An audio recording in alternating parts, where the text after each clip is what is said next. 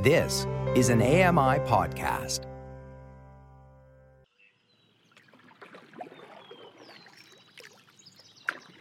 Hey everyone, fall has arrived, leaves are beginning to drop. It's time to get outside and breathe some fresh, cool fall air. Lily and I just got back from the Calabogie Hills where we did some four wheeling, fishing, and had a blast, literally. Come explore the Calabogie Hills with us and pick up some four wheeling tips along the way. Come on, Lewis, one last paddle before we put the canoe away for the winter.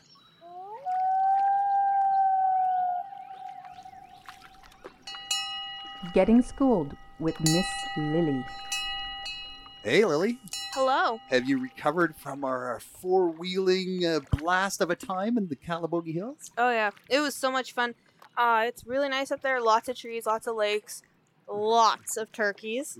and there's probably lots of deer and bear. We just didn't see them. Oh yeah, and moose. And wolves, coyotes. Yeah, cool. Yeah, surrounded by wildlife. Lily, what was your favorite part of the weekend? Okay, I liked driving the boat. Yeah. I'm good at that. I liked uh, the campfires, Yeah. but I love the ATVing. The, the ATV or the side by side? Which one? ATV. Yeah? Yeah. Yeah, they're more exciting. For oh sure. come on, I'm not a wimp. I'm on the ATV. I like the Jeep effect of the side by side. You like driving in a car. Well, four wheeling. hmm Lily, maybe let our listeners know where the Madawaska Township and Calabogie Hills are located. Yeah, yeah. An hour west of Ottawa, Calabogie as a four season destination uh, for people who love outdoors. Everything from canoeing, fishing, ATVing, skiing, snowmobiling, or just uh, taking scenic drives Yeah. along the shores of the regions. Like, there's a lot of lakes. Then up around the hills, peaks and valleys, too. Yeah. Really nice. Uh, what the Calabogie Hills are famous, though, is the extensive networks of trails making it one of Ontario's top ATV destinations. The trails were built using a combination of abandoned rail lines and forest access roads. We sure enjoyed our weekend at our friend's cottage on the shore of Centennial Lake. You know, that's one of five lakes on the lower Madawaska River. Four of those lakes are in the Calabogie Hills area. I think it goes a Centennial Lake, Black Donald, Norcan, and Calabogie Lakes, all made with dams. Hey, Lily, what Hmm? can you tell us about the Madawaska River? Okay, uh, the Madawaska River originates in Algonquin Park and flows hundreds of kilometers until it reaches the Ottawa River. Uh, the Calabogie region includes 65 kilometers of the Madawaska River, along with four large lakes. Within the Calabogie Hills, there are literally hundreds of smaller, more remote lakes accessible only by ATV or snowmobile. Lily, where did the Madawaska get its name? First Nation people have been traveling the Madawaska for more than 5,000 years. Settlers have been traveling the river for just over 200. What a difference, eh? Yeah, the Madawaska could have come from the Algonquin word Madawaskak, which means land of the porcupine. Ah, probably lots of those in there with all those pine trees. An- Another possibility is an Algonquin nation that lived in the upper Ottawa Valley along the Madawaska River called the Matuwaskarini, or the people of the shallows. Wow. Huh. By the early 1800s, the British Navy regarded Canada as a new source of lumber for its ships. The white pine that grew along the Madawaska could easily be floated downstream to the Ottawa River and then onto the St. Lawrence to be transported by boat to England. Forestry opened up the area to settlements and farming and even mining. Wow. Hey, the community of Black Donald Mines. Why don't you tell the listeners the fate that sunk that town? The town of Black Donald Mines sprung up in the late 1800s when graphite was discovered in the area. Graphite is um it's used for lead pencils, stove polish, metallic paints, and especially as a lubricant for heavy machinery. Hmm. By 1919, Black Donald had 77 buildings, including a refinery, warehouse, blacksmith, and machine shops, garage, three barns, and a granary, three sleeping houses for the single men, and 36 dwelling houses for families. That's a town. Yeah, it's a whole town. Yeah. Time for the bucket list.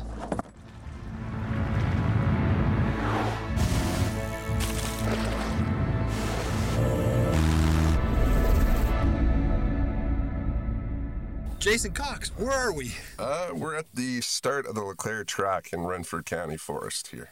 And we're up in the Calabogie Hills. We are. How are they defined, anyways, the Calabogie Hills? What makes the territory the Calabogie Hills? It's a group of highlands that uh, used to be mountaintops, very hilly, low valleys. Crisscrossed by roads put in by Ontario Power Generation. Yeah, they kind of came in years ago and just and geared the whole area towards hydro. So there's many dams in the area. They've flooded valleys to supply Ottawa with power, basically. And, and in the process, made a whole bunch of great fishing lakes. Oh, how yeah. many how many lakes are back in this area? Probably at least 30, 40 lakes just within a, a 10 kilometer radius.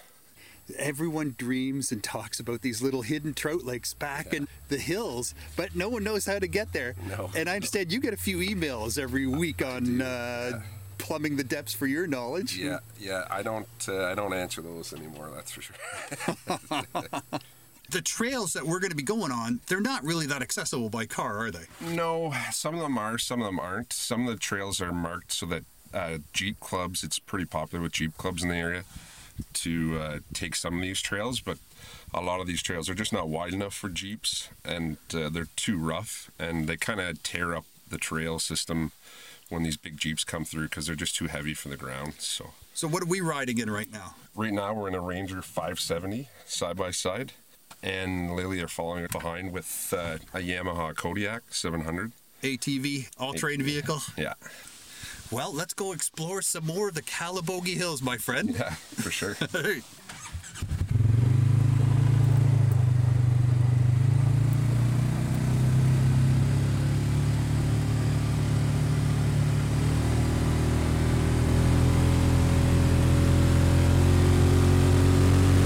We're on Matawachu Road.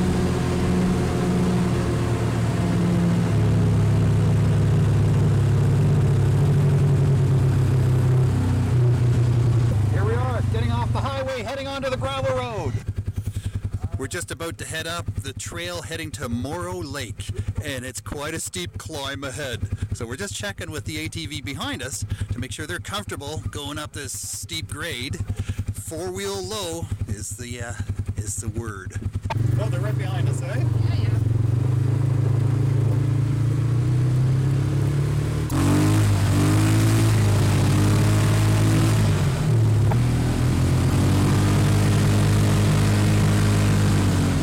Don't call it Calabogie Hills for nothing. Uh, going up.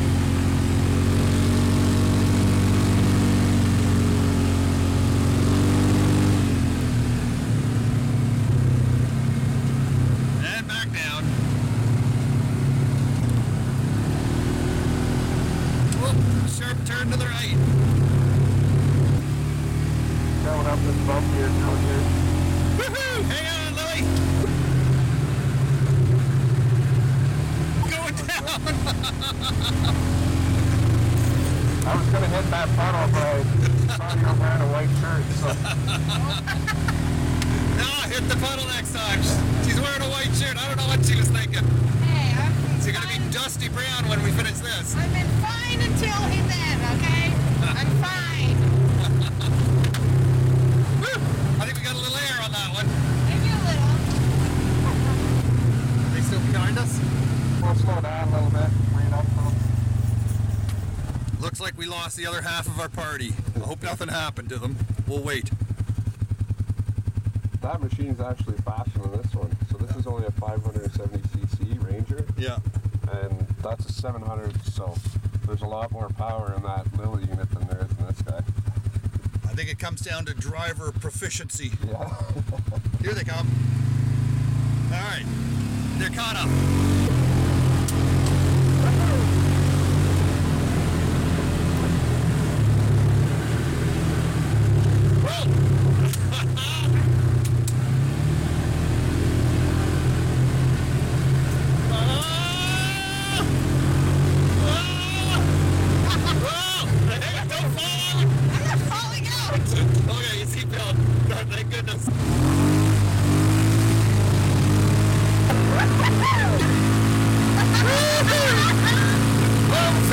Fish tailing! that bang you just heard is my head hitting the roll bar. On my helmet, anyways. This used to be a bird sanctuary back in here, Okay. so they, they they had a major storm come through here when that tornado hit Ottawa, and uh, it ripped apart the bird sanctuaries. So they never rebuilt it. Just they had lack of funding. So there's remnants of it left, but uh, they used to have these big cages, 20 by 30 foot cages, and uh, they just they couldn't rebuild them after it got all torn up by the storm.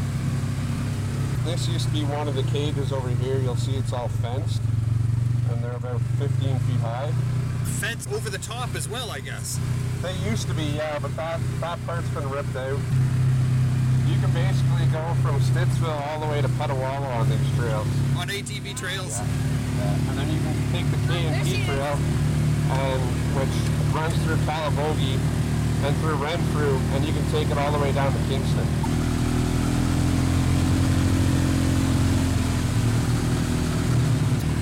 Jason, what are we up to? Uh, we've pulled over at the side here. We're just gonna load some rounds in this 12 gauge Derya shotgun. Is that a pump action, a semi-auto? No, this is a semi-auto. So it'll be a little softer on the recoil? Eh, I can't promise that. Do you want me to hold the apple? sure. it's bird shot, so I don't know how, uh, I'll stay- how I'll- successful that will be. Yeah, I will not come out of that looking so good. no, no, I don't think so. The apple will be turned to applesauce. But, Who makes that shotgun? uh, this is from Derya. They're a Turkish company. This is more like a tactical shotgun. It's uh, based off an AR platform, Mm-hmm. so they just converted it over to a 12 gauge. So this is the kind of gun you, you, you do the training with. Yeah, yeah. Jason teaches advanced tactics for uh, RCMP. All right, who's first? Me. You got to put it securely into your shoulder, lean forward a bit, and keep your mouth open. That way you don't get any kind of concussion. Okay, so I could get a concussion. If you were shooting all day long, then you might feel it. We can adjust the stock Okay. to your length. Okay. This is your safety. Okay. Okay. Well, oh, So I'm gonna I'm gonna pop this mag out. There's one in there. Okay. So when you're ready to fire, you just flip this down like that. Okay. then press the that. And then pull the trigger. How hard is that thing to pull? Not hard. Not hard. It takes seven pounds of pressure. Feet shoulder width apart, lean into it. Yeah. Lean into it. So you want it. The further you lean forward, and the further you pull this, the harder you pull this into your shoulder, the less it's gonna kick and hurt you. Okay. If you hold it out like this, it's gonna hit you in the shoulder, and you're gonna have a bruise. Okay. It's ready to go. So, if you want to adjust this, or did that feel okay in your shoulder? Yeah. Okay. So whenever you're ready, your safety is on there. Okay. Okay, it's my turn. All right. So this is your safety. Yeah. Okay. Trigger. you know, Trigger's here, stuff. yeah. It's loaded. Yeah. If you want to adjust the, sh- the shoulder stock, Where's the foregrip? This? right there. That's Yeah, the you foregrip? grab it wherever you feel comfortable. Yeah, okay. And then the, which way do I move the safety? It only goes down one way. Okay, down. Yeah. Oh, okay, it's down. There you go. All right. And rabbit. Doesn't kick at all. Semi-autos are amazing. Yeah, they can kick. A little bit, little bit. It all depends on the weight of the gun. Too, Yeah, right? and that's got a bit of weight. yeah. So it, it absorbs the uh, energy, doesn't it? The weight. 100%. Plus, there's a buffer, a spring buffer in this Yeah. stock too, which helps absorb some of that. impact. Oh yeah. Very cool. It's been a while since I shot a shotgun, my friend. That's, that's bringing back memories. Wow. They scare a lot of people, but as long as you practice Yeah. the safe measures. Well, thanks for teaching the kids that. Yeah, I appreciate it. You know, I think it's important that people know what a gun is. Oh, for sure. Because uh, there's enough of them around. Oh yeah, for So, sure. Yeah. you know, you don't want to just be picking up and not know what the heck you're doing. No, gun safety is important for everybody to learn. Really. Yeah. As soon as people know, learn that it's not a toy, it's a tool, Yeah. then most people lose interest in them. Oh, they're right behind us, eh? Yeah, yeah.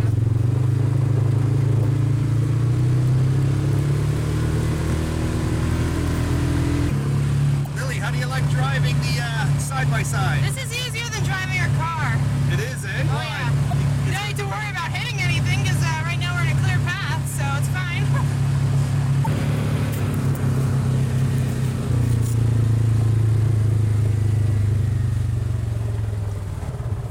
Lily, we're at Lake Morrow. Uh-huh. How, how big is it? Uh, hundred yards across, I'd say. What's the shape of the lake? Like a, like a pear, kinda. I'd say. Okay. I don't know. Skinny at one end, fat at the other. And what's around the uh, lake? Any signs of humans? No, just forest. Just forest. I don't hear anything. I don't hear any roads or any other signs of human. The water's really clear. You can see pretty much directly to the bottom in the shallow parts. And have you seen any fish? Yeah, there are little trouts and bass swimming around the shallow parts. Is that right? Yeah. They're really little though. We saw a snake. There's a, there's a garter snake. It's gonna coming for you, Dad. Is it? How big is it?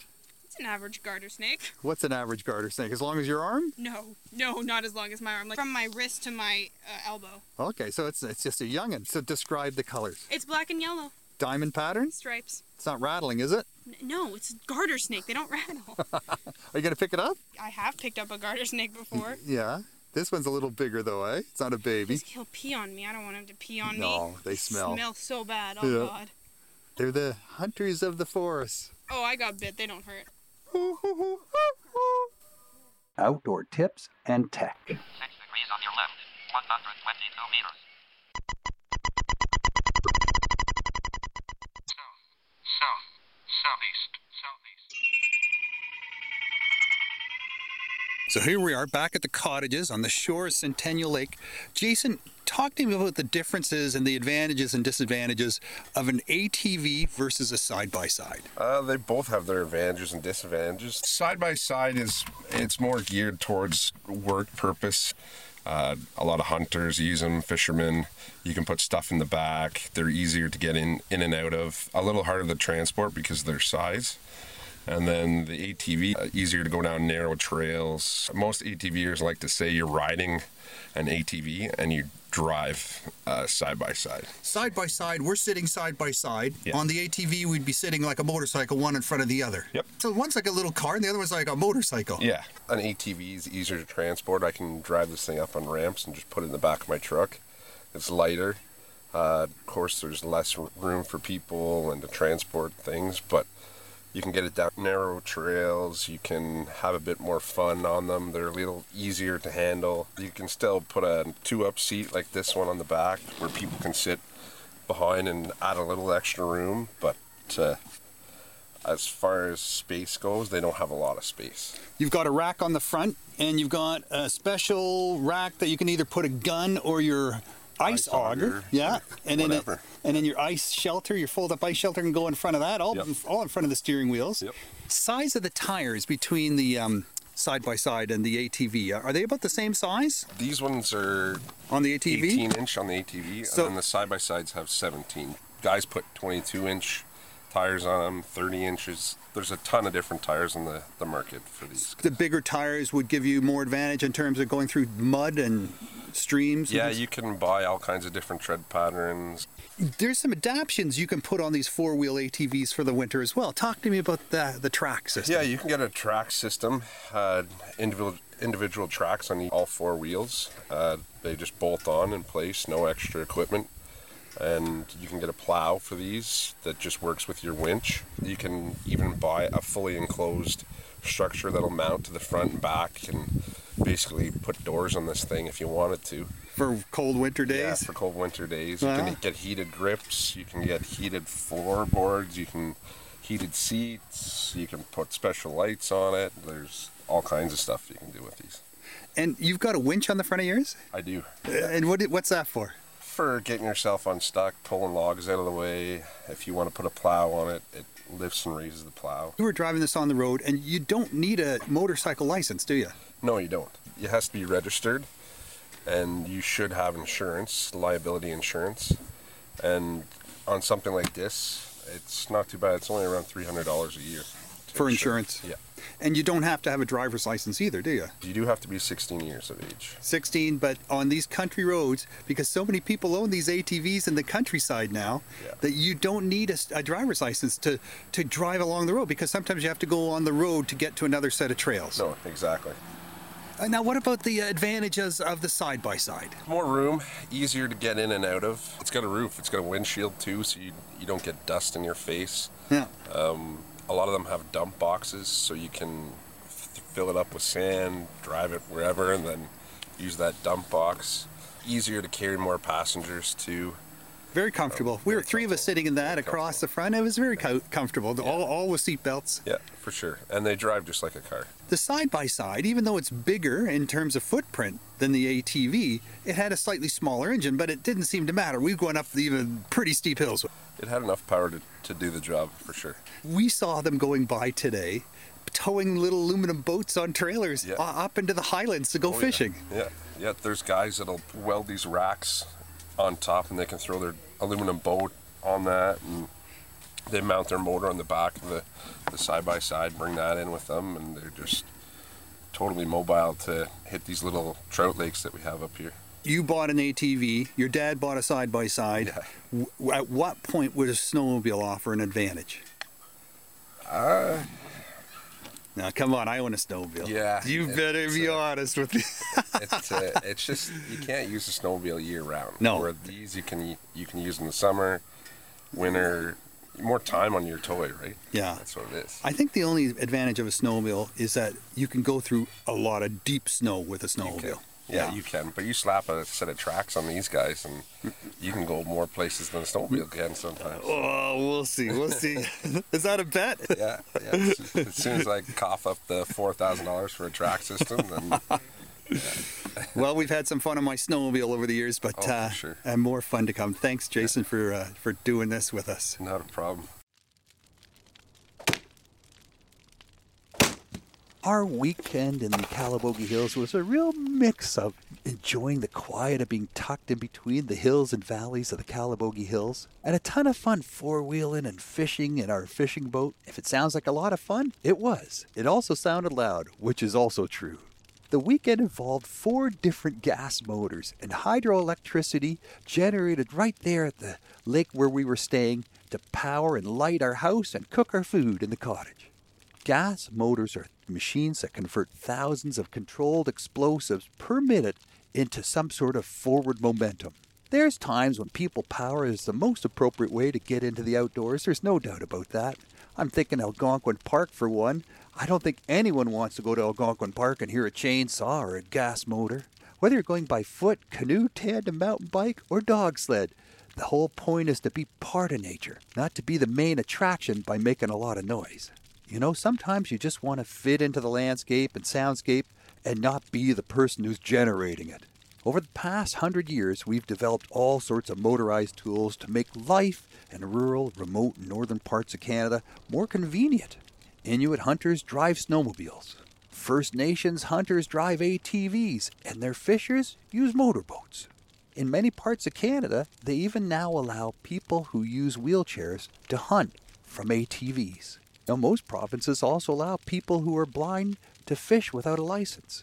Hey, it's all about making exceptions to make sure people have equal opportunity.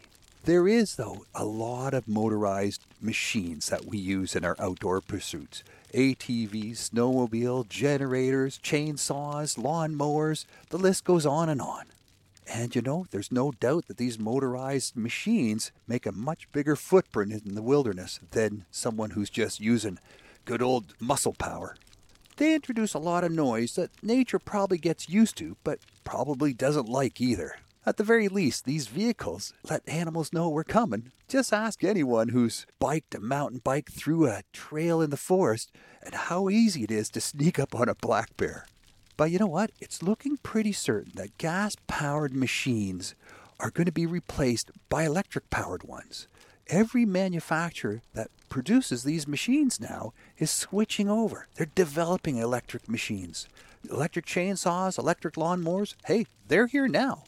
In 1907, the first gas outboard motor was invented. There's now electric ones on the market. Snowmobiles were invented in 1922 in Quebec by Bombardier. Bombardier's hard at work making electric snowmobiles now. The ATV was invented in Toronto in 1961, and there's now electric ones in development. The jet ski was invented in 1971, and there's electric ones of those coming out soon. Everything that's currently powered with gas will soon be available in electric form. Not only will all these tools that people who live outside cities depend on will become virtually silent, they'll be a lot easier to maintain and they'll experience far fewer breakdowns. There's just way fewer moving parts in electric powered machines.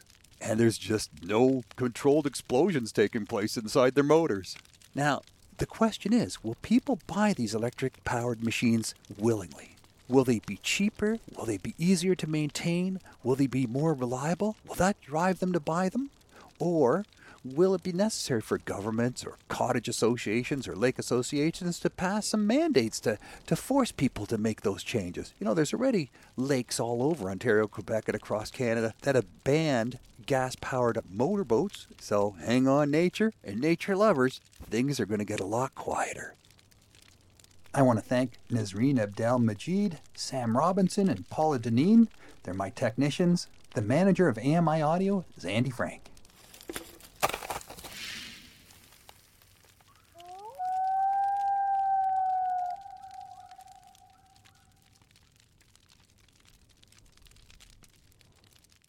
This was an AMI podcast. For more accessible media, visit ami.ca.